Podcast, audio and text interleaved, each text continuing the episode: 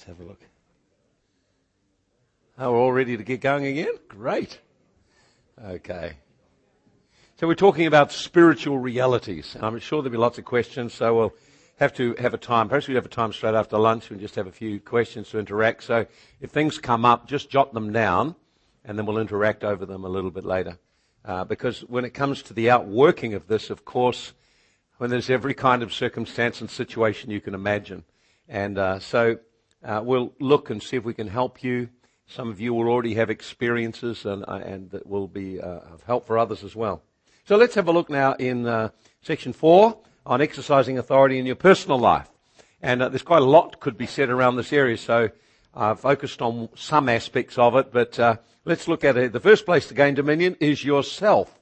In Ephesians 4 and verse 27, uh, it says, uh, in verse 26, don't be angry, don't let the sun go down on your anger. Be angry but don't sin. Don't let the sun go down on your anger uh, neither give place to the devil. So it's talking firstly to believers, and it's clearly possible for believers to get angry and sinfully angry. Just as well, it's also possible for a believer to give place to the devil. And the word place is a, is a Greek word topos, meaning an opportunity, a foothold, or a legal ground or right. So he's saying to believers, don't give the devil legal footholds into your life. Don't give them a ground on which they can access your life. So the first place you've got to get the victories in your own life. And it helps if you can recognize some of the strategies that demonic spirits use to manipulate and close your life and to identify any gates or doors.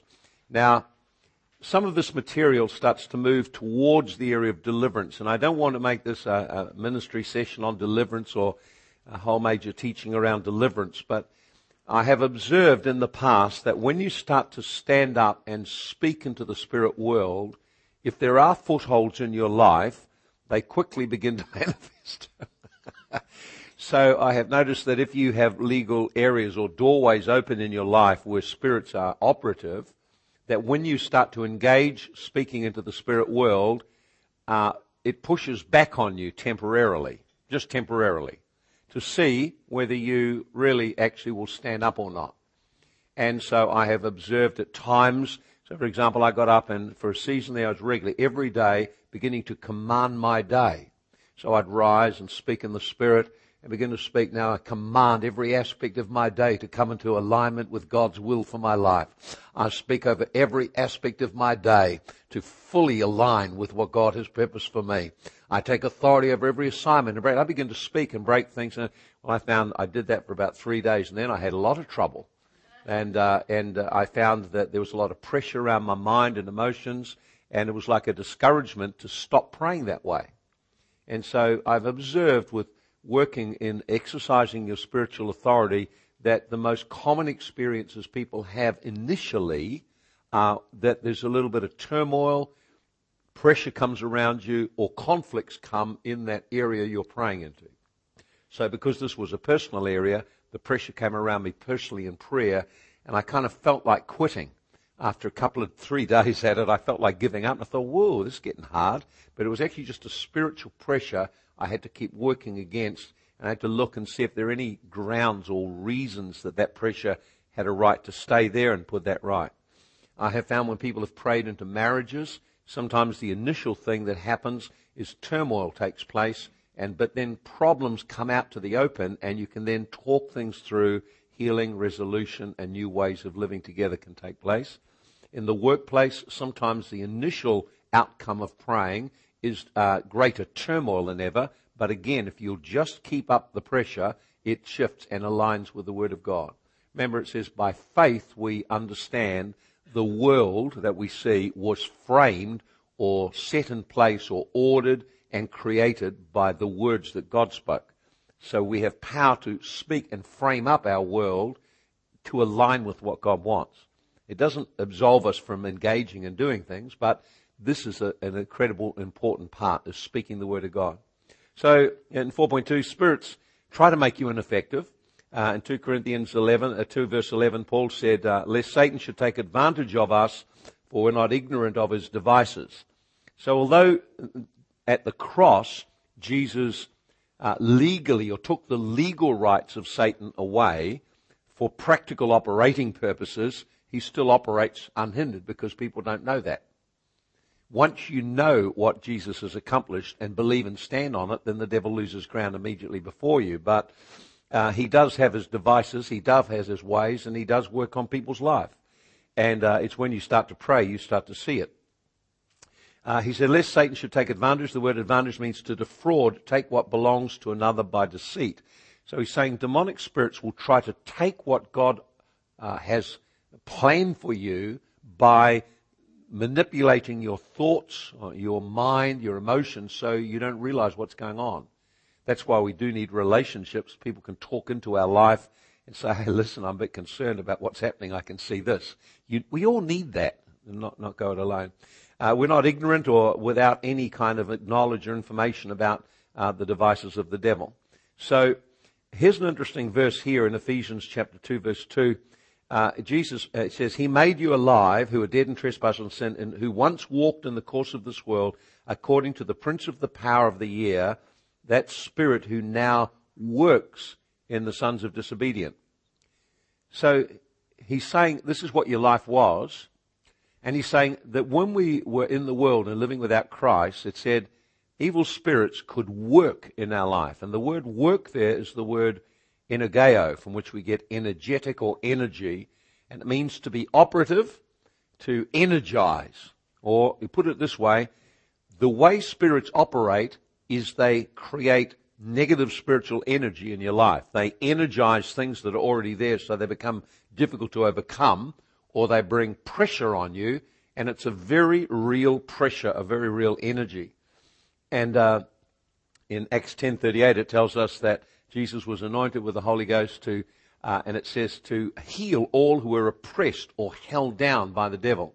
So if evil spirits are operating, you feel pressure or you feel strong energy inside trying to move you or manipulate you. So for example, if you're in the grip of temptation, it's like your whole inner being is energized. It's like your mind and thoughts get captured by this thing uh, if anger is starting to flood your soul, it's like a, huge amount of energy inside you that rises up. And demons manipulate that. So the word that's commonly used to describe the activity of demons is that they energize problems in your life or, or they bring to life and give power to things inside you.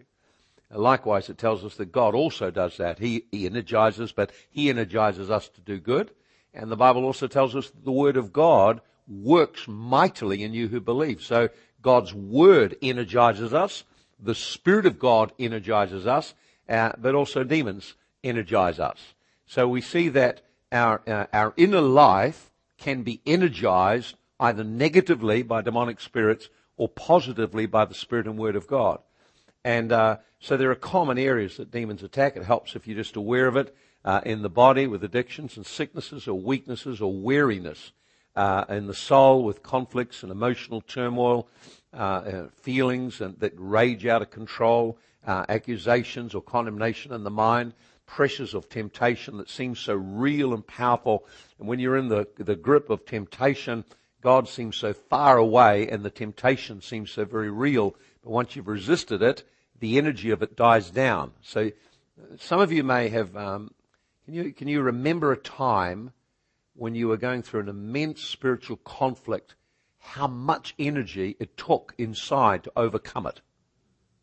It's like it's real energy that's there. And then after it's subsided, it's like you're back at peace and at rest again. So there was a real energy almost took over and took all your thinking and emotional and spiritual effort to get over it.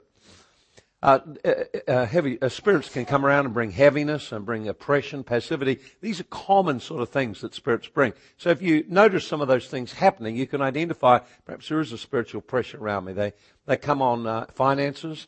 Uh, I there was a season when we were establishing the church here where we had accident after accident after accident. We had financial difficulties and pressures and setbacks one after the other, and it became really distressing until God spoke to me what it was about and I was able to stand up and assert spiritual authority against it. And from that point on, uh, it changed, and uh, then it just subsided, and we went without any insurance claim for years. But prior to that, I'd been turned down from a company because we had so many. It was just in the season when there was spiritual conflict, I had all of these problems happen. Uh, it, it, difficulties in, uh, in your circumstances, like we talked with uh, Sergeant was sharing with you last night, how just even trying to get the notes out, the machine violently resisted printing. You put anything else in, it prints it. You put this in, it won't print it. Last time we, last seminar we did, I remembered after we'd talked, uh, we, he put it in and we got the notes out and it's printed only the odd pages. Every even pages is not printed. Now, it's never done that before. It just did that on that seminar. It's never done it before, never did it since. It just did it for that seminar. So th- these are the kinds of things you get setbacks and they create irritations. You've got to learn how to rest in God and just find a place of peace in the middle of it and assert your authority. So demonic spirits can bring these pressures around. When I go to Asia, I have all kinds of things happen over there. One of the churches tries to look after me very well, but they, they, they know from experience that things tend to go wrong when I go there. And, uh, they, they, so they had a car. they put this lovely car they put outside to pick me up from the hotel. When we got to the car, it wouldn't start. So they've got this nice car and it's just shut down and won't work outside. And, and we're talking about a nice hotel and it's on the main street of Singapore and the church car is broken down right there at the gates. And they were very embarrassing for them. They really got so embarrassed, so they rang up for the spare car. Spare car's got a flat tire. So it's like they were so, oh, so sorry, so sorry. So next year, they, they, they, make, they remembered the experience. They went to really do this right. So they got an Audi, and uh, they had it all serviced the week before I went there. And I get there, and their heads hanging. We're so sorry about the aircon. I said, what's about the aircon? He said, well, something happened with the window of the. It's just dropped down. We've never seen, we have no idea why. And now there's no aircon. And, and they took it to the, they took it to the firm and the firm says we've never ever in all our cars in all the world had that trouble. And they said it doesn't happen to this kind of car. So they fixed it for nothing. But it's just, we had lots of things like that. All kinds of stuff. So, so the spirit world is very real. And if you start to come alive in spiritual things, you will experience things that you had not perhaps experienced before, which are not so explainable by natural means. But they can be explained if there's energy and something reacting from the spirit world against you. So he's got to learn to step up against it. Hallelujah. You know, I can do all things through Christ who strengthens me. Arise inside and, and speak the word of God over your circumstances. Make it back down. He'll learn to do that. Get some toughness inside you. And however, it also helps if you close down some of the gates of your past. And again, there's not a deliverance conference, so but it doesn't hurt that we talk about these things because uh, we will do teach on deliverance later time in the year at another seminar. So uh, to close the spiritual gates is very simply a gate is a portal through which something goes.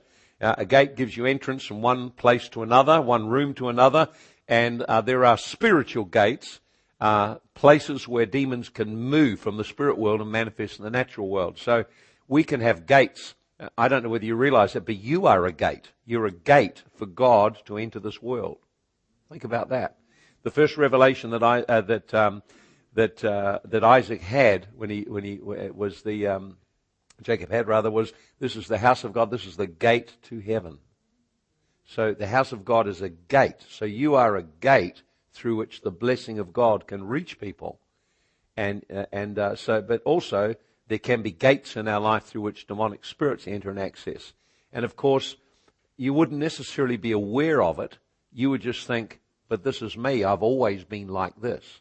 And when you get into fellowship with spirit filled people, then pretty soon you start to become aware of those areas that you've got some problems. So there's a number of them. I'm not going to teach on all of them. I just want to just highlight them. But there are common, there's a number of common gates that spirits use to come in uh, and to oppress people. Uh, wherever there's a legal ground or right exists, spirits can come in and operate against you and bring pressure on your life. And uh, here's here's some of the common gates that uh, spirits Im- deploy or use. Now remember, it's a legal ground, so it's something that someone has said or done that created a right or an opportunity for a spirit to use it to come in and out. And uh, Jesus taught that demons come in and out of people because they have a right or an access to do so. So here they are. Some of you will be very aware of these. Some of you, these may be uh, some new things, but they're listed there with a little bit of explanation. Uh, and they're not entirely full list, but it's some major ones. Number one, generational sins and curses. Uh, some of the gateways to spirits and problems in our life began in our family with our parents or grandparents or great grandparents or beyond that.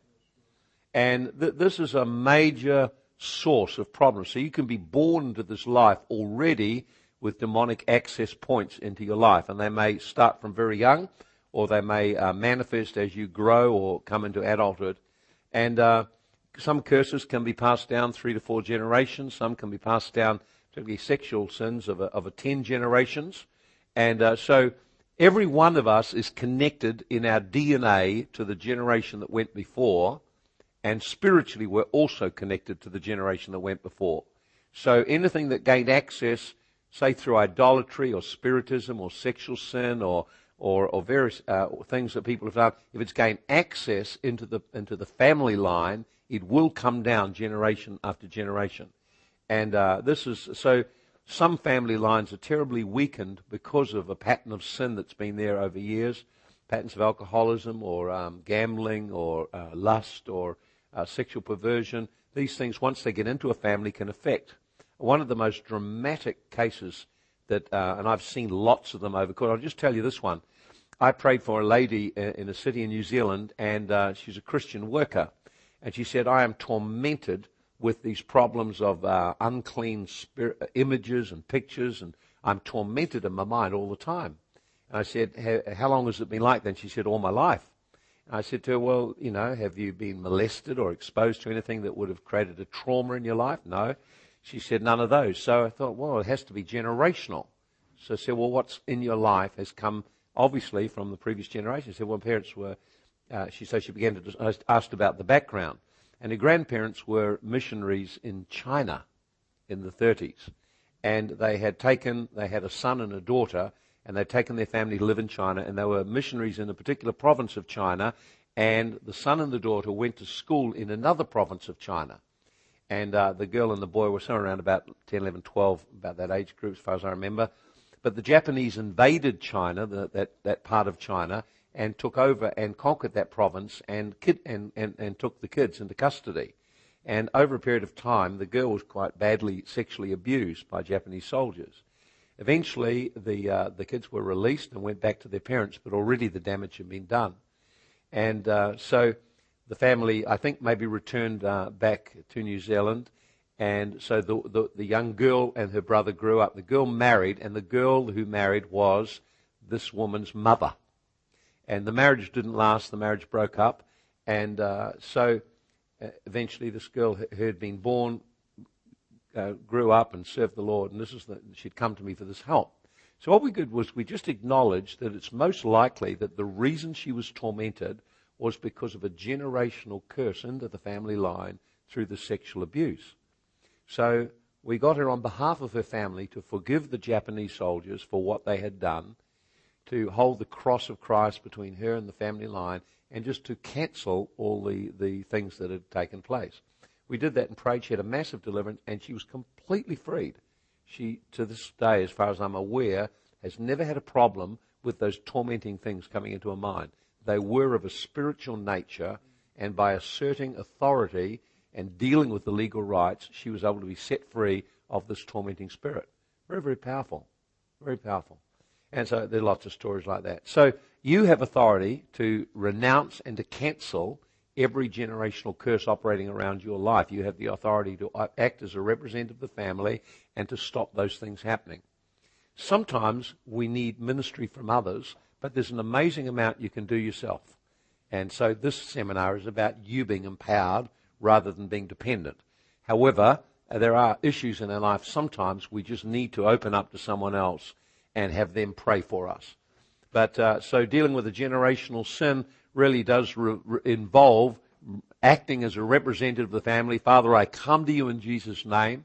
I confess the sins of my family. We have been involved in this and this and this. And also, I have done these things too. So we, we bring it to the cross. You've got to come to the cross. And when we bring it to the cross, now, Lord, I ask for your forgiveness and I receive that forgiveness. So sin has to be addressed. We've got to bring it to the cross through confession. If we confess our sins, He's faithful and just to forgive us. It's quite simply done. Now, in Jesus' name, I renounce every generational curse. I break the power of all agreements and attachments that have been formed in my family line. I hold the cross of Christ between me and my family line. I forgive those who have been involved in these things, and now I claim freedom.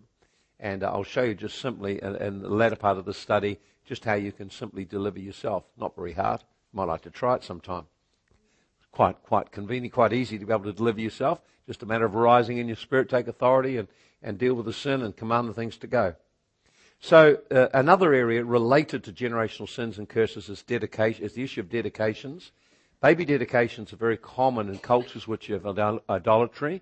So they'll dedicate the child to an idol, dedicate the child to a temple, and when doing so, the parents, because they have authority over the child, give authority to a demon to enter their child.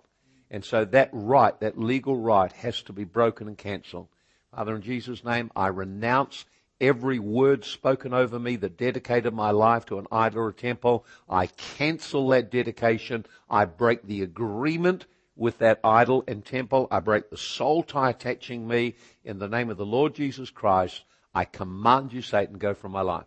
So it, it, these things are not very hard, but it's, it's, actually quite a simple thing to break them. But you just need to be aware that they're there. We had uh, I was in one meeting one night in, uh, in Singapore. A lady came in and uh, she had a massive deliverance. And she came up afterwards and told Joy, I was prayed for and dedicated to a, a temple when I was a little girl, and I've been tormented all my life. She said, I've been crying out to God to set me free. And, and the Lord spoke to her and said, Go to this particular church, City Harvest, go to this particular meeting because uh, there'll be someone there who can help you. And she came in and we were teaching on the stuff, and she came and got set free that night. So she spoke to Joy, and Joy, I think, might have prayed for her and got us set free. So dedications uh, give a legal right to spirits to enter. Ungodly soul ties. A soul tie is an attachment or bonding between people, and uh, people can be bonded together, and it can be a very positive thing. Uh, God decreed that Adam and Eve, through sexual intercourse, two would become one.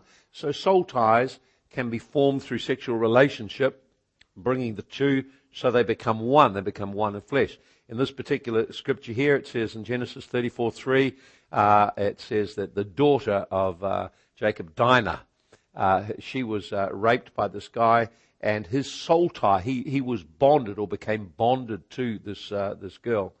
Uh, so a soul tie is a bonding, and it can be very good. It can be husband and wife, a bonding in marriage, parents and children, very good. it can be also in church. So, but they can also be quite negative. So when a person has sexual sin, they're bonded to each sexual partner. Person involved in idolatry, they're soul tied to the idol. Person had a traumatic experience, often they're soul tied to the trauma. Uh, a parent is in a controlling relation, a uh, person's in a controlling relationship, often they're soul tied to the controller.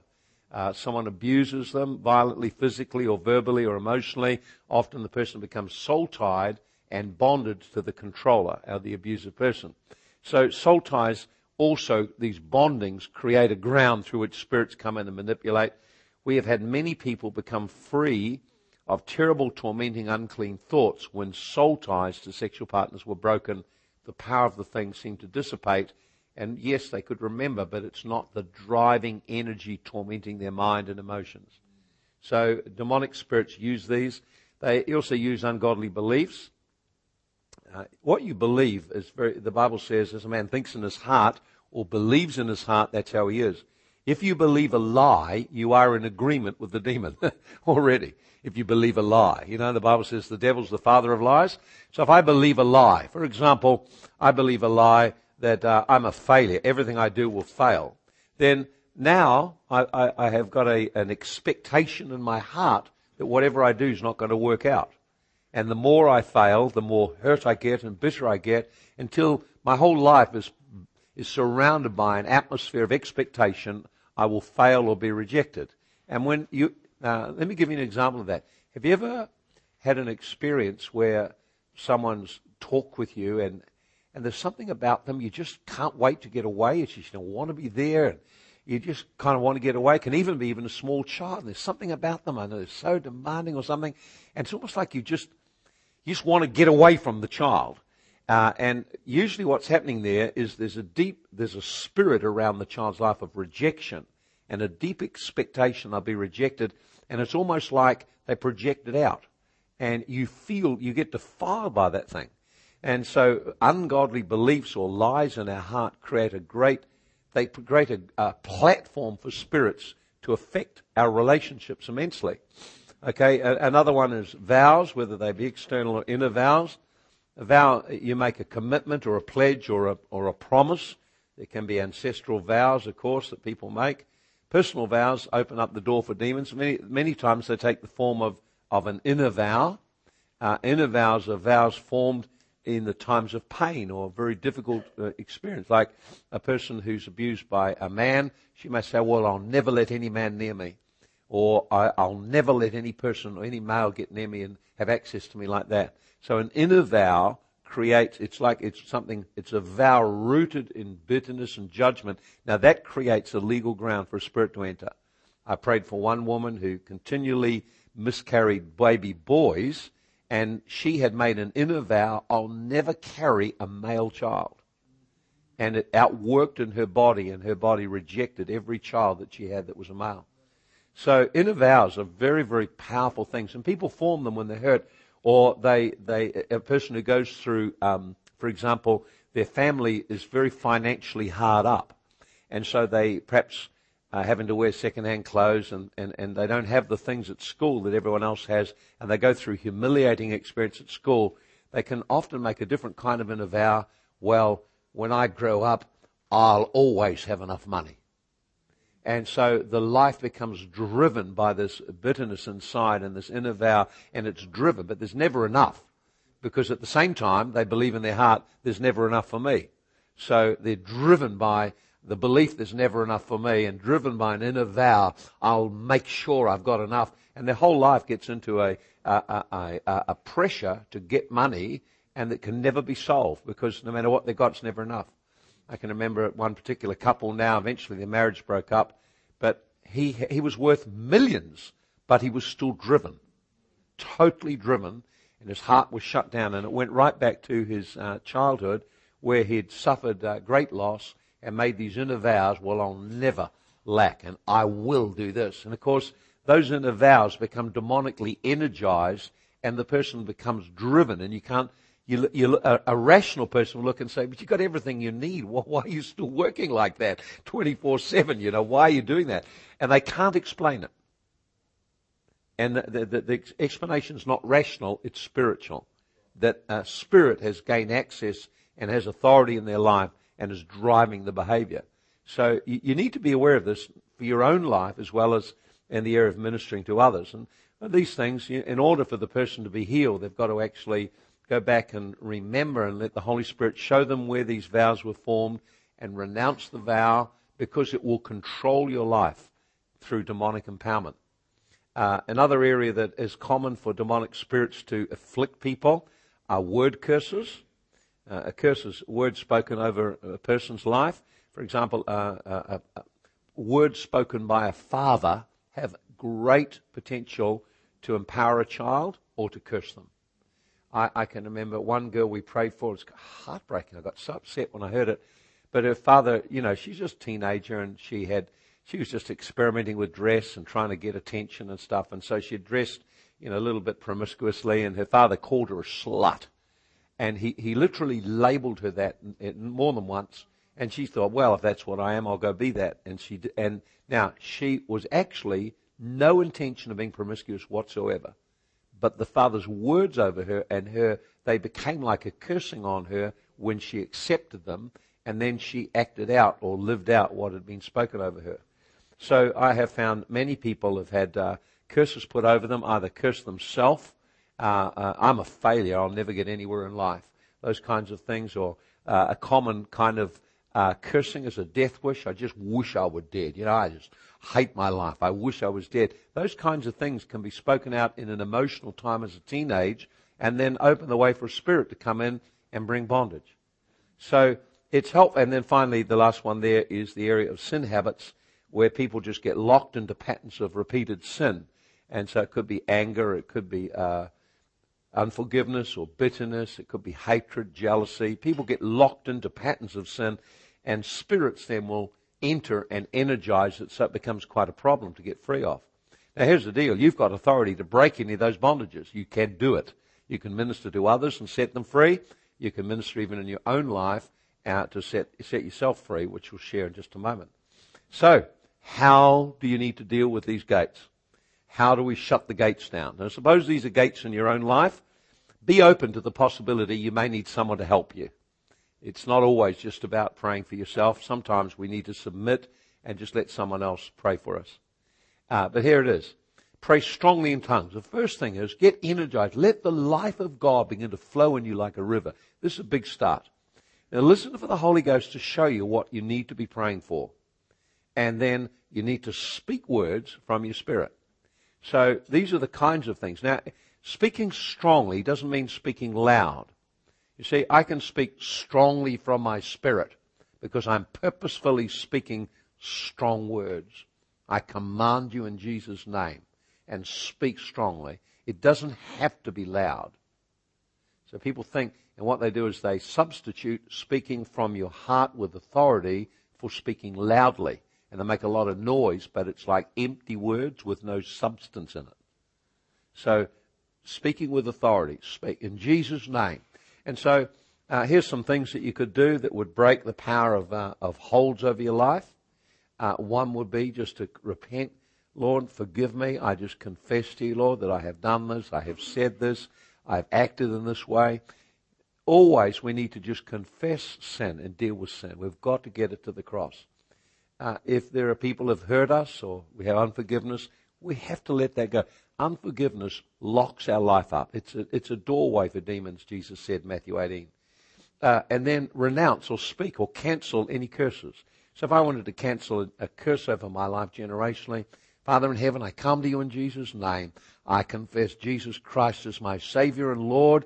I'm redeemed by His blood. I'm redeemed body, soul, and spirit. I belong to you.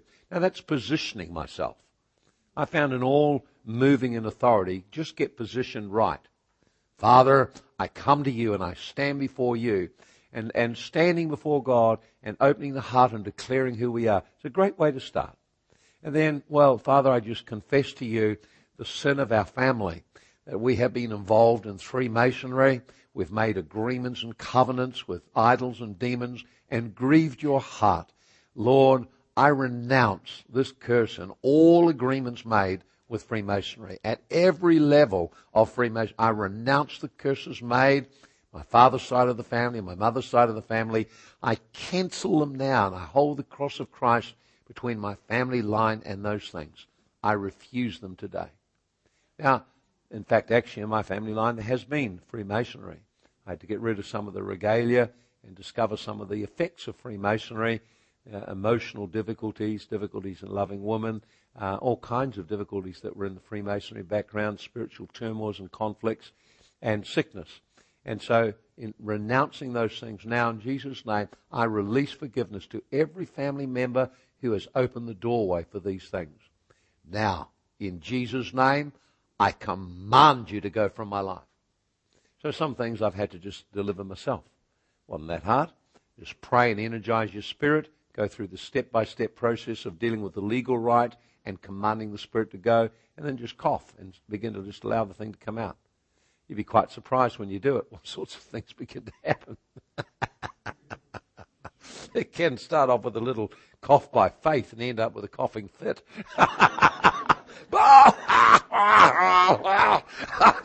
Whoa! What just left? I don't care. It's just it's gone. That's the main thing. Begin to worship God.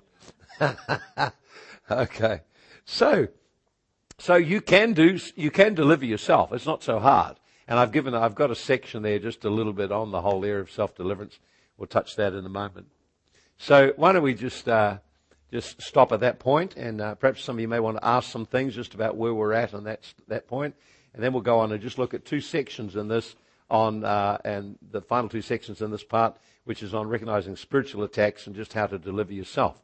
So why don't we just stop for a moment, and some of you may just have a few questions you wanted to ask, either about the last session on spiritual authority or on this session, just related to just some of these gateways and doorways.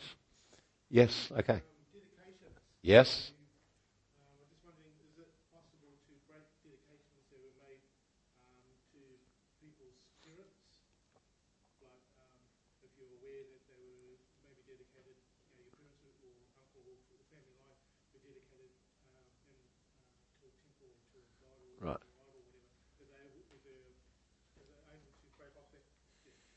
Well, we are responsible, can do something for our own life. So, and then those who are um, after us, we we have no rights over our parents, and they're see we have no rights there. All we can do is pray and stand against the influence and pray and, and rebuke that uh, whole spiritual area and, uh, and, and ask the Holy Ghost to release light into them, so open their eyes to see. So if, if you have been dedicated or your children have been dedicated, you have rights there to be able to exercise authority. When it comes to your parents, the, the relationship is one of parents to child, so you have no authority over their life except one of influence. So you can speak and, uh, and command the disempowering of generational spirits and, but you've also got to pray that God would open their eyes to see. They have to choose for themselves to do that. I think we can stand as an ambassador on behalf and speak into those things. But let the Holy Spirit help you in that. Okay, someone else? Yeah, uh, yes?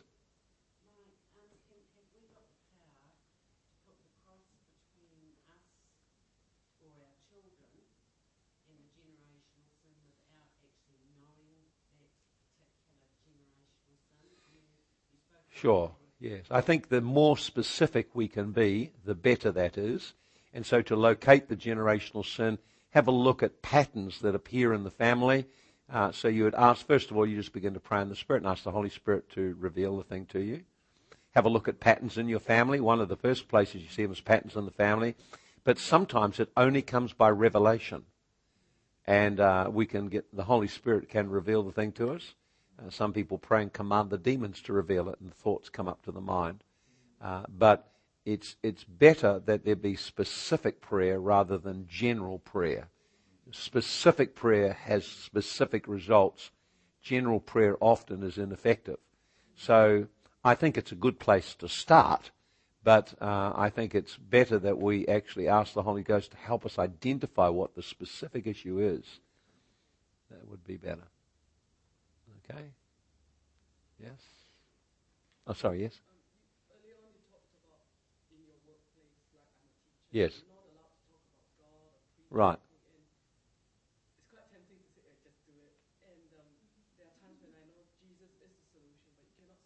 it. Right. So how do you reconcile that? You, not reconcile. What, what do you do because you know that you need to be talking about God, but you're not allowed to? okay, so that's the classic thing that we said before. You know that you have to. Uh, we know Jesus calls us to reveal Himself, so we're called to preach the gospel. Uh, yet you have an employment situation where, if not explicitly, implicitly, you're not to speak about Jesus. It's to be a secular education. So you would break the employment contract if you start to preach the gospel in your classroom. So that's the dilemma. God says to do this. The authorities say to do this. Where do I stand? I think number one is your heart attitude is not to be in, in rebellion against uh, authorities, but to be uh, cooperative with the intention of it all. I think number two, you can speak and take authority over the spiritual atmosphere in the classroom and release things. I had many kids come to Christ in my classroom, but I didn't necessarily talk to them about Jesus in the classroom. But many came. We had many kids come to Christ. A whole heap of them because the Holy Ghost so shifted the atmosphere. They just wanted to come and talk, want to connect, want to hang out. And then hanging out, they want to ask things. So you, you talk about stuff then. And you can talk. Uh, so I, I don't think uh, often I spoke openly about Jesus in the classroom. Uh, but what I did do when it came to the area of teaching around sexuality, I was quite blatant, I was quite blunt about the Christian perspective on it, and that was quite an interesting thing for them all. I thought, well, I thought they're getting junk. I'm going to give another point of view because this is education, and at least they should be exposed to another point of view, which is biblical and Christian and gets results. So I did. Unashamedly, wouldn't have worried about that. But I think today the environment's become much more difficult, so therefore I think great wisdom is needed, or you lose you lose your credibility and then eventually lose your job and lose your ability to influence. So, but if someone comes and inquires or someone comes and asks, I think there's a lot we can do without speaking the name of Jesus. You can talk biblical values. You can talk about values. You can talk about the conflict of values. You can talk about the values which are specific for you. I think there's much we can do, and I determined I would do as much as I could uh, because everyone else was blatant about what they were doing. And so I thought, if someone comes and says you can't do that, I'm sorry, I didn't realize that. Thank you very much for pointing that out. And then I'd be a little wiser in the future. well, I, I, you know, I think this. I think you don't want to live under fear and intimidation. And if someone makes a complaint, you know, I say, well, I'm so sorry. You know, we were talking about values. I think to blatantly preach Jesus is a misuse of your authority as a teacher. Uh, people understand they're coming to a secular classroom to receive education. They're not expecting the teacher to talk their own personal views. However, the reality is that the life of the teacher shows up in their teaching. So whatever the person is living will show up in how they teach. So I've got no shame in saying, well, this is who I am, actually. I'm a Christian. I do this and I believe these things. And I found that kids would ask questions. Well, if they ask questions, I'll answer the question.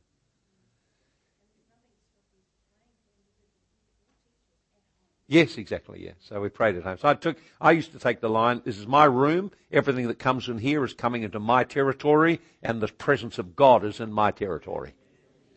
That's how I took it, and released the presence and prayed for the presence of God to fill the place, and for them all to be successful. Because for a parent, they come to. I want to. They, they want their kids to succeed. They don't necessarily want religion. They want to succeed. They just know how to get success. So I would say, so I, I worked, one, creatively to create an environment where learning was very relational and they got success. Two, to, to work the spiritual atmosphere so it was quite open and accepting in there. Yeah, I seemed to get good results. Just went like that. And they were very sorry to see me go. and I got the same results when I started upper school and same thing happened. Again, spiritual environment and, and also uh, enabling them and empowering them to, to learn properly. Mm. Yes.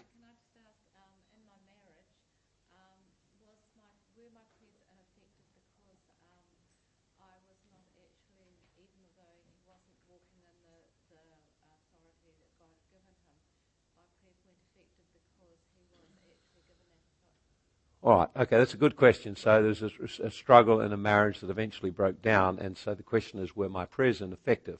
I think that God is the only one who can answer whether prayers were effective or not. I think we tend to look at them all as being effective only in terms of getting what we expect or hope. The reality is in relationships, God gives everyone a free will.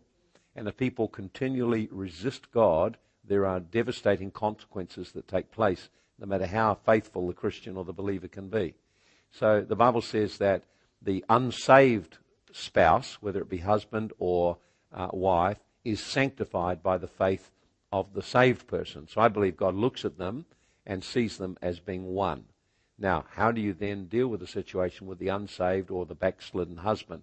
I believe you stand in a place, uh, since they have failed in spiritual headship, you step up and op- uh, without usurping their role, uh, step up in prayer praying to break those things around them, release blessing of God. But we have no guarantee what the outcome will be because the outcome rests on a person's decision. And so all we can do is make the chances of it happening far greater. In other words, by removing some of the spiritual pressure and releasing the atmosphere of God. But people still reject God. So Adam and Eve walked in the most perfect environment, but still made their own choice, which had consequences, and God let them make the choice, but made them accountable for the consequences. So in a marriage situation, I believe the first thing is your own heart attitude. Secondly, is that you stay faithful in prayer and do the part that you can. But then sometimes marriages break down because someone uh, just is resistant and they make decisions and choices that lead to destruction. You're not responsible for those decisions or choices. And if you have prayed faithfully and stood in the gap and believed God and done the best you could, then you've done the best you could. You know, if you, you read the men of faith, it said some got great victories and others died in faith.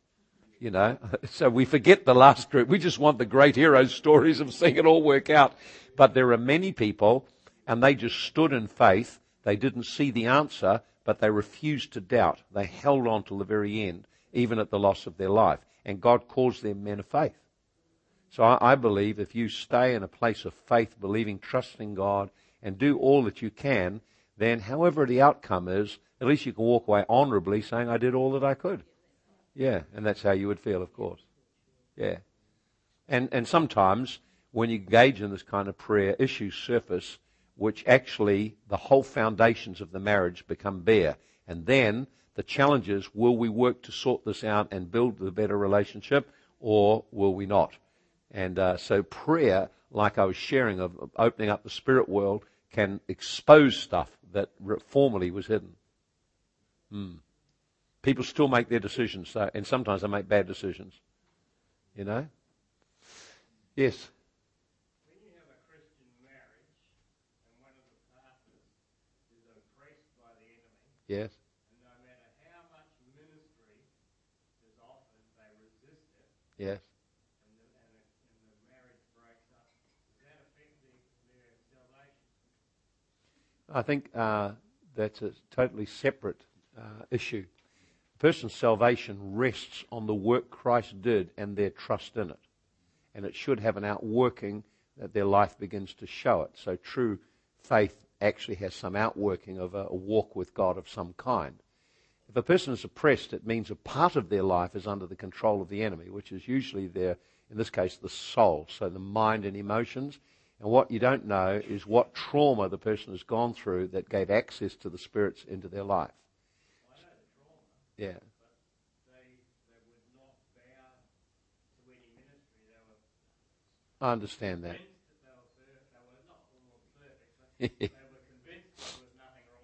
Of course, and that happens.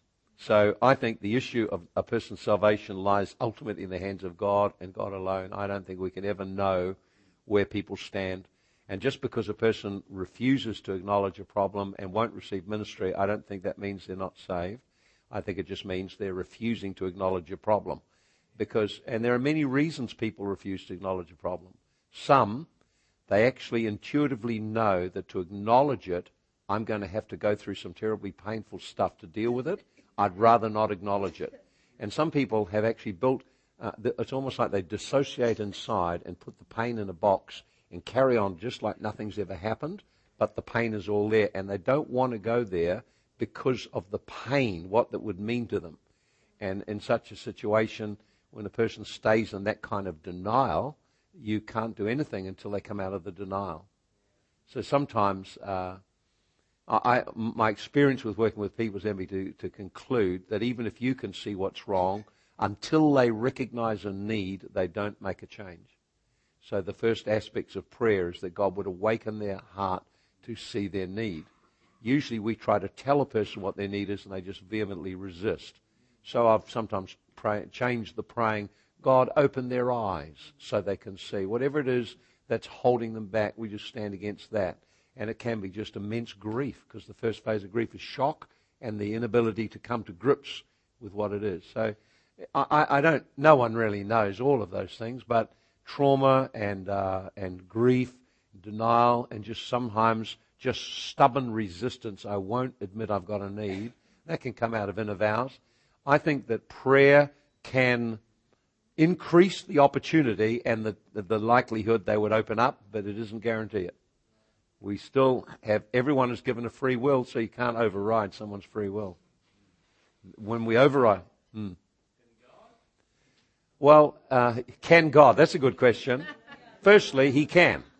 Well, Paul's determined to go down the road and kill Christians, and he just goes, pow, and zaps him off, and he did. Uh, but he never overrode his will. He just gave an encounter that woken his eyes up, and, and, and uh, he suddenly realized he's making a big mistake. Uh, God has given man a free will. If he takes it away by overriding it, the core of being human is taken away. So God, it's seldom overrides a person's free will. Free will is what makes me a human being. If I don't have free will or, or my free will is taken away, I'm a slave. So God, so that's one of the dilemmas. God has created man for dominion and given him free will, but not choice over consequences. So God doesn't override free will, and He has set in place consequences. And that's how He, that's how he has man, set up the world to operate. So only by faith can we access something coming into he, from heaven to earth. But God doesn't override free will. So I think it's extraordinary that you have the, you are given free will to the extent you can choose a, lo- a destiny that's eternally lost. It's incredible that God would give so much. But taking it away would so enslave you, you wouldn't be human. So it's the dilemma God faced. He gave man free will, but with it the potential he could just misuse it or use it to rebel, and therefore all this destruction. So um, we have to be very careful we do not override the will of another person who's an adult and responsible adult. To do that involves witchcraft, because witchcraft is the usurping the authority that someone else legally has, which is the, what they're responsible. So responsibility and authority go together. So what you're responsible for, you have authority over to do certain things. If I move and take up your responsibility and minimize your authority and take over, I'm now operating outside what God has called me to do, and I've taken over. I'm operating in witchcraft, which is an unlawful authority. So um, I, I, didn't put a section in, but I was thinking about it perhaps I should put a section in related to this because uh, unlawful spiritual authority or unlawful authority is a problem everywhere where someone has taken over and controls another person's life and the person lets them do it because it's easier for them to give up responsibility and let someone else run it. And this creates a spiritual dynamic where witchcraft operates and sits over the whole marriage or relationship and, and, and it creates huge problems. Sickness, infirmities, all kinds of things come in. And many families and marriages and churches are full of this. So when you arise and start to operate in spiritual authority, the one thing you become intensely aware of is the issue of the uh, of witchcraft and the whole Jezebelic operation. Um, I, I, haven't included it in this, but that's a whole sort of area of its own. It's got major issues around it. Um, it can never operate unless someone gave permission for it to operate. So, for example, uh, God held Ahab responsible for the corruption in the nation. And he judged Ahab because Ahab gave up responsibility and allowed him to be usurped by his wife. So we tend to get into this anti woman thing and blame Jezebel for this and that, which is actually totally unfair because uh, men and women are both capable of controlling behaviors, and the Spirit is totally impartial who it works through. Uh, the issue is whether we take up responsibility or abscond or abdicate. Everywhere you abdicate, something will come in and take over. That's just the reality.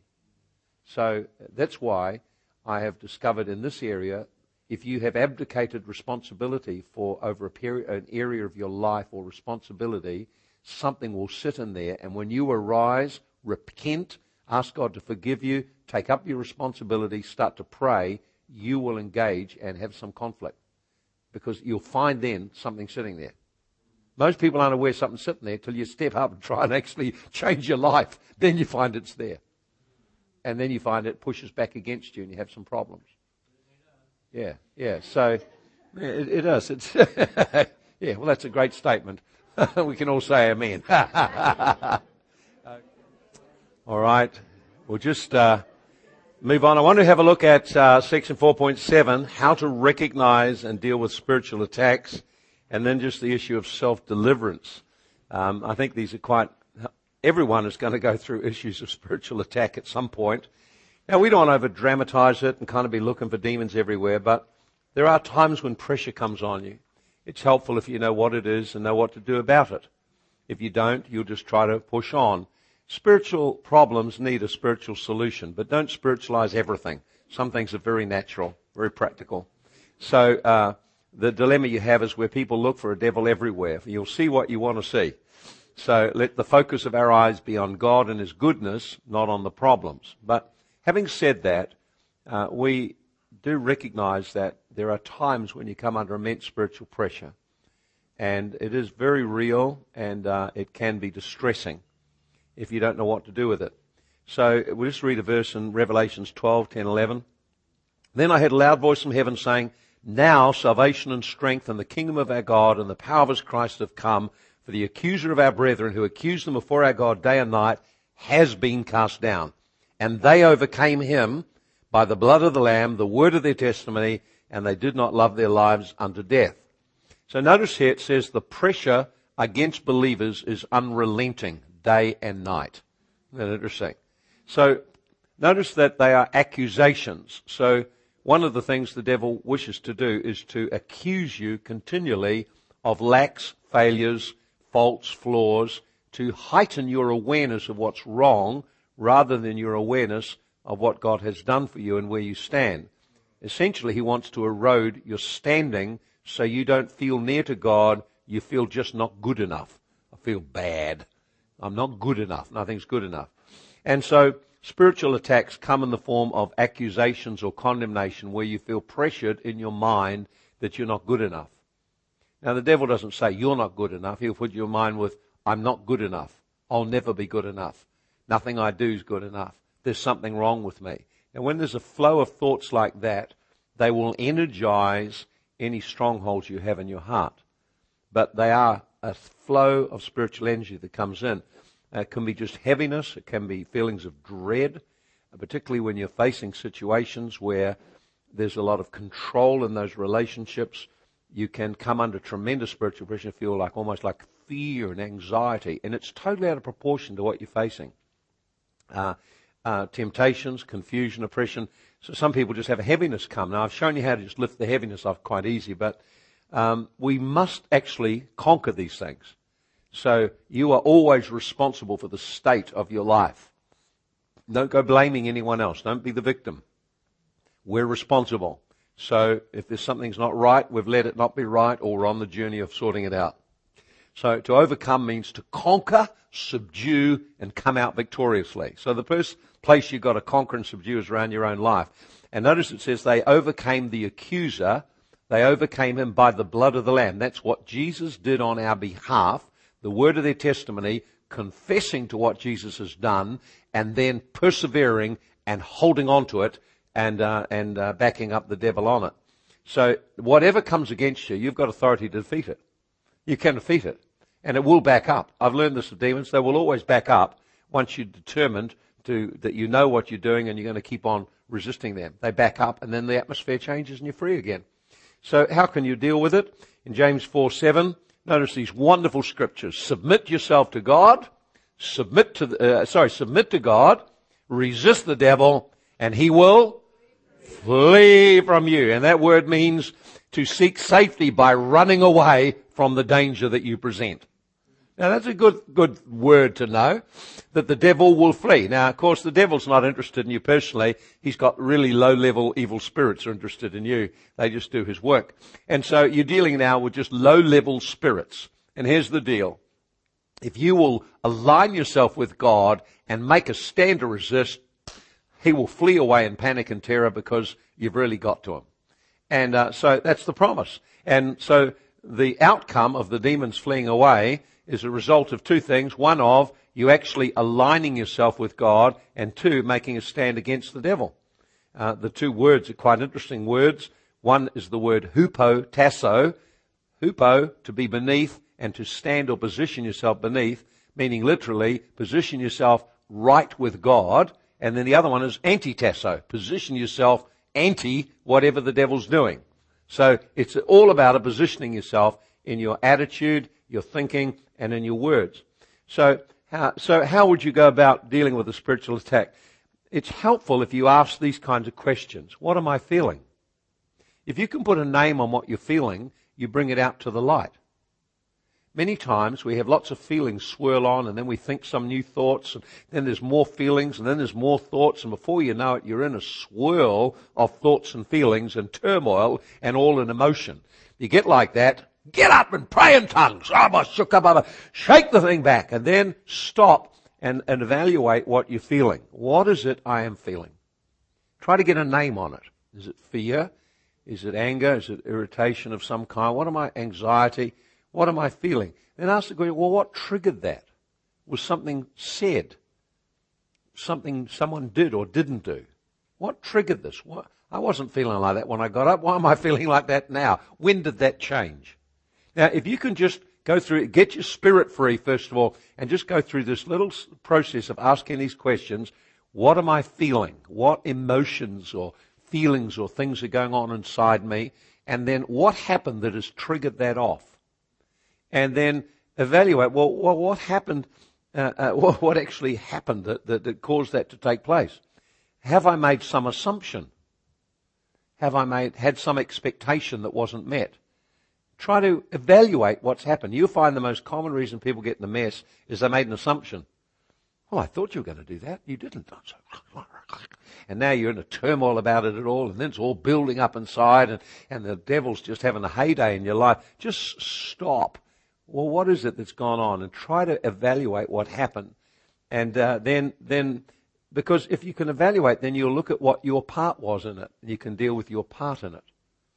Then here's the things you can e- easily do. Pray in tongues very strongly, because praying in tongues, as we've already found, energizes your spirit. I understand there are a couple of people here not free to pray in tongues. We'll like to pray for you after lunch and just to activate that part in your life. So listen, listen for promptings of the Holy Ghost, because He may show you things to pray for. And then learn to speak directly.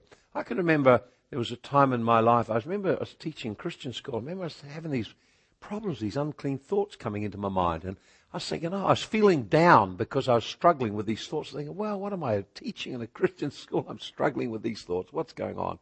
And the Lord dropped in. He said, it's a spirit invading your mind. Just rebuke it. Oh, really? I never thought of that.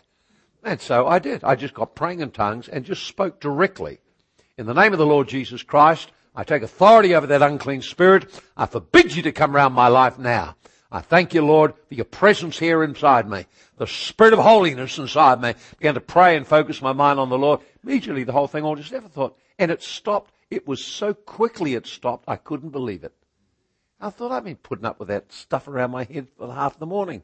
And here it is now, just suddenly went when I knew what to do. It was a spiritual attack, which comes sometimes in the way of uh, heavy. Often heaviness is an indication something's about to happen or is happening around you, but also invading thoughts, invading emotions. And so learn to speak. Speak God's word over your situation. Speak and reject the operation of that spirit and then begin to declare God's word over your situation. Quite easy. And then re-engage and do something else. It's not hard.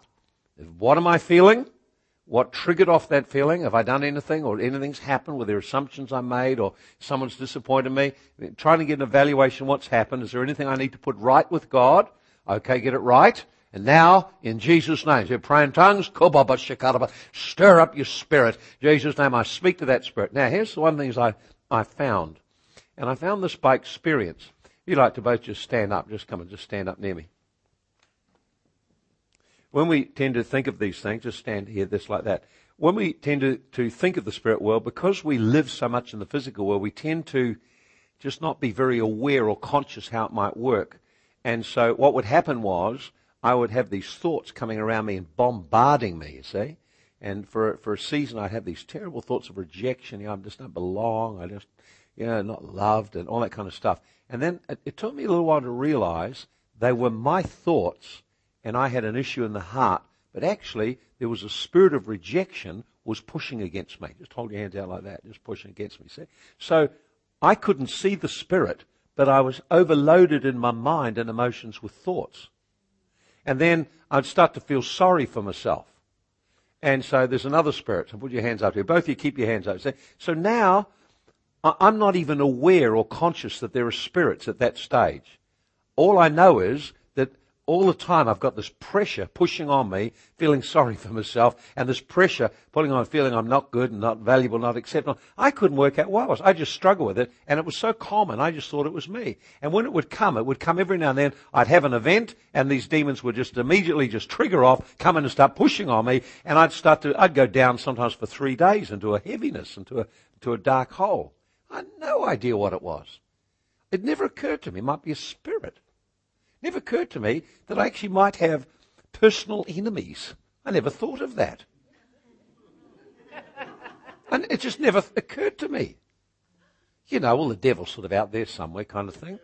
You know? It, it, it wasn't reality. You read in the Bible, you know, submit to God, resist the devil. It's all sort of out there too far for me. And then I realized, keep your hand holding out. So I realized that I'd go through life and next thing, boom, I'm running into these things and I'm in depression for two or three days. I didn't realize there was something there. I had no idea there was a spirit that was involved. None whatsoever. Until the day the Lord showed me, you need to stand up and take dominion of this part of your life. If you'll get the victory, then all your life will change. So what I did was, I would start off by beginning to pray really strongly in tongues, get fired up in my spirit, energized in my spirit. And then in my imagination, I'd picture and see there's a spirit there, the name self-pity. And I'd see there's another one there, the name rejection and I would speak to them. In Jesus' name, I take dominion over you. I decree your power is broken over my life. I reject you and refuse to yield to you. And same with the spirit of rejection. Hold the blood of Jesus over you right now. I had no idea what the blood of Jesus did to the demons, but it just seemed a good idea to do it. Turns out they really don't like it. I didn't know that. I found that out since. The other thing they don't like is you praying in tongues. They absolutely hate it. I've heard them scream at me when I prayed in tongues. And so, now, get this. Just, I'd pray in the Spirit, get energized in the Spirit, turn to this one, push against it, push against it, and then turn around, and then just begin to meditate on the truth and open my heart to embrace the truth and reject the lies. Now, what I found was, now, this was the first stage of doing this. And when, and I did this for something like three weeks. Get up, begin to pray in the Spirit, turn to the Spirit, Go in Jesus' name. I have authority over you in Jesus' name. Now, of course, they would think the next day, hey, we've been around a long time. We're not going that easy. So I'd wake up the next day, they're still there. And I never felt any change. I just did it by faith. And, and then I would meditate that God is with me. I declare the truth. I'm accepted in the beloved. Meditate in the truth. And, and I search my heart for any experience of rejection so I could forgive and release blessing to those people. And I'd meditate, primarily meditate in the truth. And then one day I stood up, got into prayer, Kobasha, just like every other day. Prayed in tongues, and I pushed like that, and I pushed like that against them in the spirit using words. And suddenly I felt the atmosphere change. I thought, I've actually just hit these things. And in case I've actually got the victory over them. They've gone. They're backed up finally. And then when I began to meditate in God's presence and love for me, I just fell over because I was so touched by God. But for three weeks, it had been just a journey of faith. And, and then the actual experience of recognizing I could feel these spirits back up because after three weeks they realized I was not quitting. And they backed up and they were gone. And I had a great space of freedom in my life for a long time till the next stuff came up.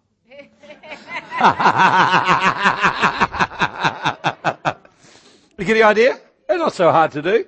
Now, if I was to ask you now uh, to identify what are the things that most commonly press in on you and trouble your thoughts and emotions,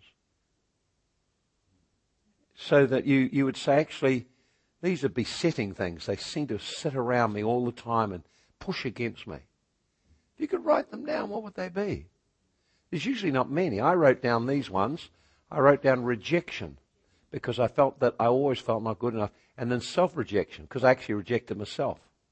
Then fear of rejection, because I actually did fear that this would happen to me.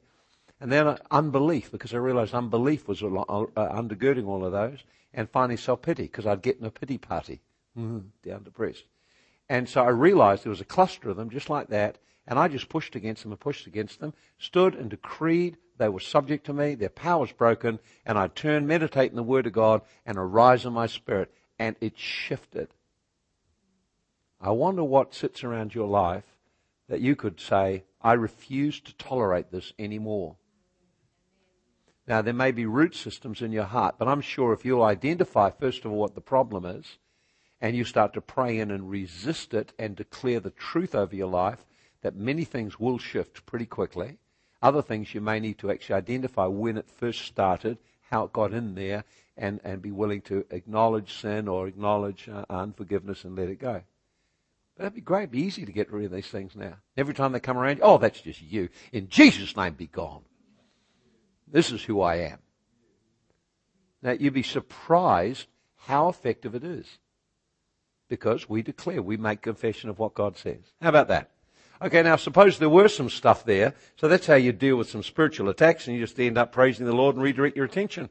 And there you are. So now I learned that if I didn't rise and fight, I could go down into a pit quite quickly and stay there for quite some time and be quite depressed. And, you know, sometimes all it takes is for someone to just say, come on, you're not yourself, stand up again. Okay. And oh, suddenly it's all gone. It's all gone away. You've just stood up inside and pushed the stuff back. So spiritual pressure comes and goes. It'll try and lock in where there are strongholds in your heart. Jesus said, the devil comes, got nothing in me, got no hold in me. So let's just have a look if you needed to get delivered. And I want to teach you just a little bit on how you could deliver yourself so then I don't have to do it all. it gives you empowerment to deliver yourself. And, uh, and many of us, rather than wait a whole week in torment, it'd be better if you just rose up in prayer and pushed the stuff away from you. So, uh, so in, in Proverbs 6 verse 4 and 5, give no sleep to your eyes nor slumber to your eyelids. In other words, this is a very important matter. Deliver yourself like a gazelle from the hand of the hunter and like a bird from the hand of the fowler. So of course the fowler is a reference to Satan who hunts and traps and, destro- and destroys wild birds, captures us. And uh, wild animals, of course, in a snare struggle violently to get free. So God says, and notice the command, deliver yourself. In other words, he says, seek your own deliverance. I found, out, I'm surprised how many people, how many people want someone to do it all for them. But actually, this is your life and you have authority over it. You do something for yourself. And so what would I do? The Bible tells us that freedom is my responsibility, not someone else's. Your freedom is your freedom. You, it, it's about you. It's about what God, is, what you have in your life. And so I have to cooperate with God. And here's the key verse: uh, submit to God, resist the devil, and he'll flee from you. So how can I deal with some of these things uh, and get myself free? So I have found sometimes prayer and fasting is an important part of it. So if you've got an area of your life that's resistant, then uh, it's in page 16. Why don't you just have a season of fasting to break through? have a season of prayer and fasting and become aware of the presence of God. If there's sin in your life, if there's something you've done that's wrong, you do have to confess it because that's the legal ground. And so you may find there's a pressure around the sexual area because you've yielded uh, uh, in your mind and emotions or embraced or allowed your mind to wander and in your heart there's a sin taken place even if nothing externally has taken place. So repent it. Lord forgive me. Cleanse my heart of all of these things. Uh, and if there's areas where you need to forgive, sometimes we're feeling rejected because someone hurt us. Instead of forgiving, we sat on it, stewed on it, had actually unforgiveness sitting in the heart, and the rejection just got deeper and deeper. So whatever it is, you need to repent of it. Then, here's how you actually get the demons to go. Quite simply, and I've done it a number of times myself, and uh, and uh, uh because I found being in the role I am and doing what I do, spirits come around and harass me from time to time. I go through conflicts of various kinds, and uh, it affects me emotionally and spiritually, and I need to be set free sometimes. So I have uh, people that I can just go to, and when we get together, we'll pray, and they'll pray. If they see anything, they pray for me, and I'll pray for them. But other times, and I don't have to do it often these days, but uh, I would actually deliver myself. So how would you go about delivering yourself? Well, the first part is just to recognize you've got a problem. There's something sitting there that may be not right. And then to, uh, to, you've got to actually address the issue of sin. So begin to pray in tongues. Now, if you could imagine spirit, soul, and body. Uh, uh, perhaps I'll just get three people up here. It'll just help me. If I get three people, just the first three here. It'll just help you visualize this, all right? Okay, then come on up. Just stand forward here. All right, then there. Just have to stand. Just stand there. You don't have to do anything. Come and stand here in the middle. That's right. Okay, there we go. And here we are. Spirit. So, spirit, soul, body. We've just got you like that. Spirit, soul, and body. Now, demonic oppression is always through the body and the soul. Here's the gateway here. The life of God always comes through the spirit. And here is where the place of conflict is, right there at the center of your will. Whose will will prevail? So th- this part of you here, the soul and the spirit is called the inner man, the hidden man of the heart. So sometimes when the Bible's talking about your inner man, it's talking about your spirit or it's talking about your soul and spirit. When you die, your soul and spirit together go into, into glory. Okay then, now the flesh refers to your body and also aspects of your soul that are unredeemed. And so when the Bible talks about your flesh, demon spirits access your flesh, your soul, your mind, thoughts, and emotions, and your body. So when you're doing self deliverance, what you must do is arise in your spirit.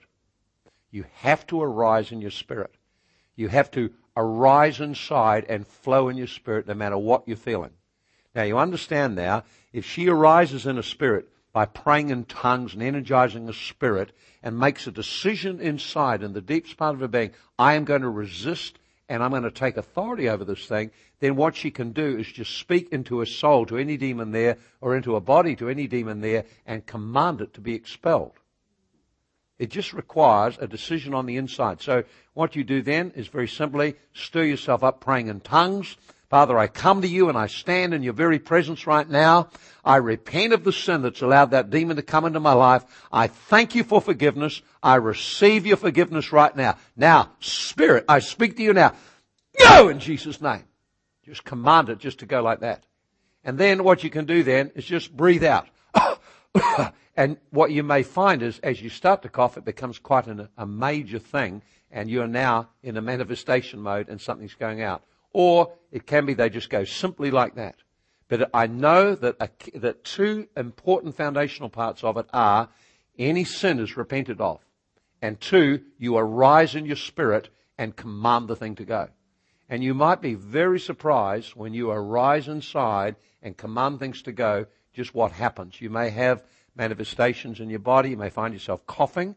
You may find yourself uh, heaving. I've even known people, when they've done this, to actually just immediately start to, to, to throw up. I'm not into all of that kind of stuff. I think that the demons can go real quickly, real easy.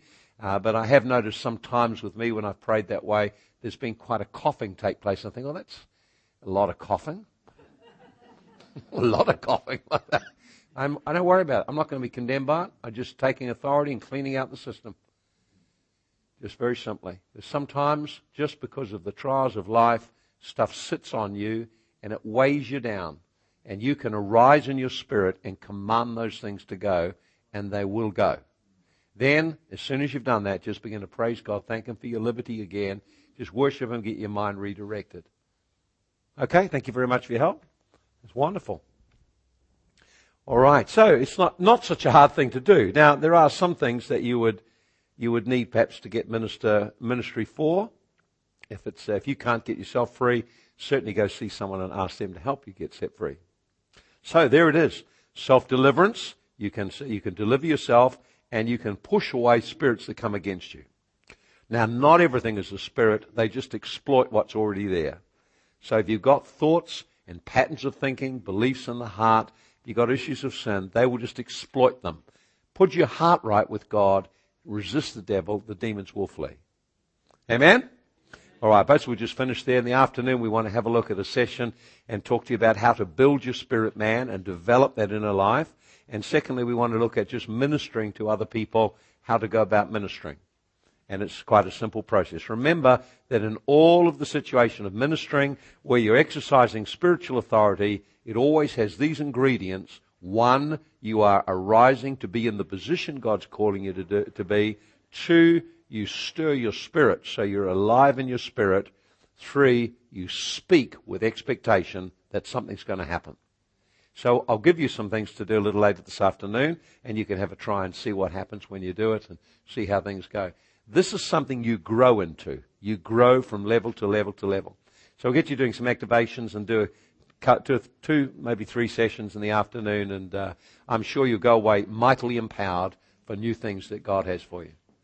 And Horawai, you had one question. Perhaps we've got time for that. Uh, you mentioned before in the in the break. Would you like to just raise that question again now? So it's a very good question. Uh, just had to do with last night you talked about how territory we can cross over into each other's metron. Right. Okay. And you also brought up that question about okay. Okay. And your question was making that clear, how to make that clear. All right, then, in working relationships, uh, uh, whether it be at work, whether it be in a church ministry, or whether it be in family, or wherever you are, the issue of boundaries defines what I'm responsible for, what you're responsible for. And in all work situations and relational situations, boundaries come up to one another like that and often overlap. In other words, people start to move into someone else's area of responsibility. Now, when there is good communication and when there's a loving, serving heart, it's very easy to flow like that. And we help one another and we work with one another and there's a natural flow. But it can become ungodly. And it becomes ungodly when this happens, when someone deliberately picks up the responsibilities of others and they consciously let them go. So you get someone who's got a great, they're enabler. They actually find their identity in doing things to help everyone. Oh, I can do that. Oh, let me do that. And they do that. And they, they've got, uh, basically they're driven by this need to do things to get approval. So what'll happen is they'll take it all on, then they'll get angry and react because they're doing so much, and you've got a conflict because boundaries got blurred and the person's operating outside their area. Now this is normal. This happens in life all the time. So when one person yields up their responsibility and someone takes it up, this is called blurred boundaries. And when that happens, conflicts will happen inevitably because now the territories are not being properly governed. Now, it's a very simple way around it. You just talk to one another and just clarify who's responsible for what and how you're going to talk and work together. It's so simple. But if people fail to do that, then one can feel resentful because they feel they're losing power and someone else is taking over. And that is definitely unlawful. And they've actually got to step up and make, and there's a confrontation needed to bring out to the open what is happening. It doesn't need to be angry, but it can be. Uh, it, it doesn't need to turn that way, but it sometimes does. So if you have yielded up responsibility, someone's taken it over, you've got to talk and say, hey, we need to talk about our boundaries again. They've become blurred. I need to be clear what I'm responsible for, what you're responsible for, and how we're going to communicate together over those areas. Uh, it also happens if someone deliberately invades someone else's area, that becomes a problem as well. So you've got to talk and negotiate that stuff. But what happens is spirits use the blurred boundaries to invade and oppress. That's where the problem comes. Remember, don't blame the spirits on everything. They, they, they know where they had work. It's actually human beings that create the problems. We create their environment within which they seize an advantage to come in and to oppress. Okay? Someone else had a hand up. Yes.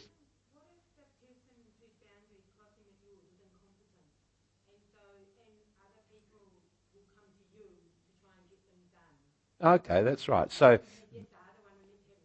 Okay, so you've got two people working side by side. One person's skills uh, or attitude or whatever means they're not capable of functioning properly in the job. And so now the other person, uh, the, everyone's bypassing them and coming to this one. Now that's a problem.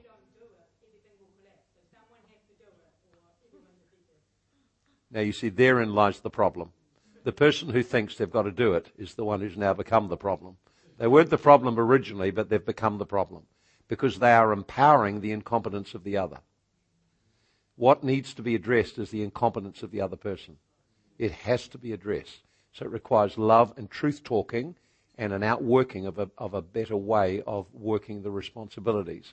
Once you bypass the system, then what you do is create problems. So uh, if we've got two people and one's incompetent, the other's highly competent, and people bypass and come to the competent one, uh, then that creates a malfunction and a, discretion in the uh, in in the whole flow of the relationship. And then, of course, don't think that the one who's incompetent doesn't know what's going on either.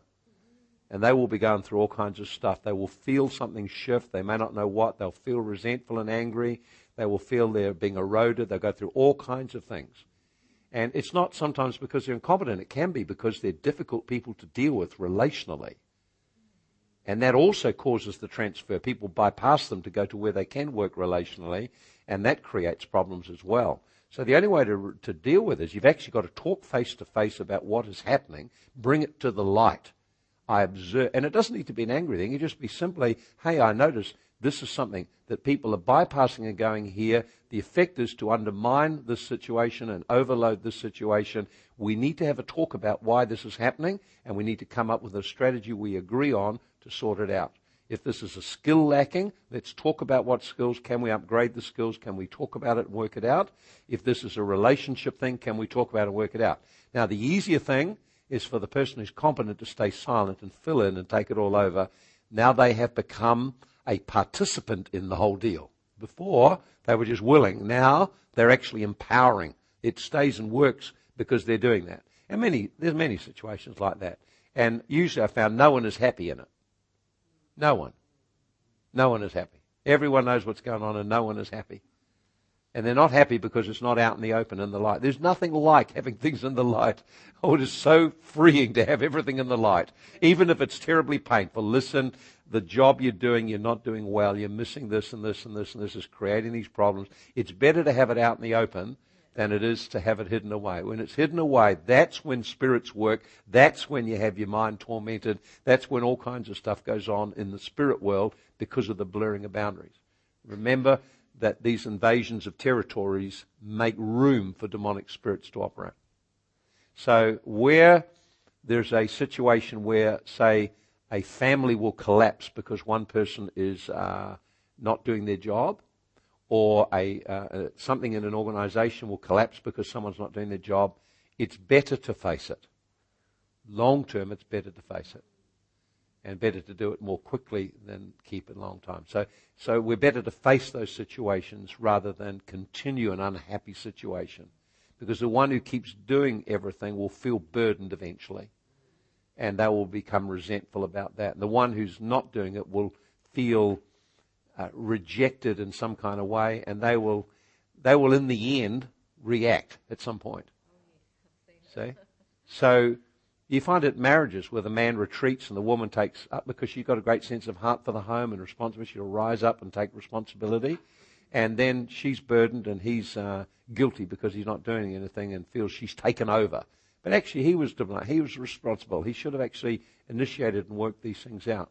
So sometimes there are con- conflicts come around blurred boundaries, and you can fix them easily or the hard way. okay, well, praise the Lord. Father, we thank you for what you're teaching us. Help us to learn how to walk in the Spirit, move in the Spirit, keep everything in the light, and to disempower demons. Help us to learn how to bring your presence in Jesus' name. Amen.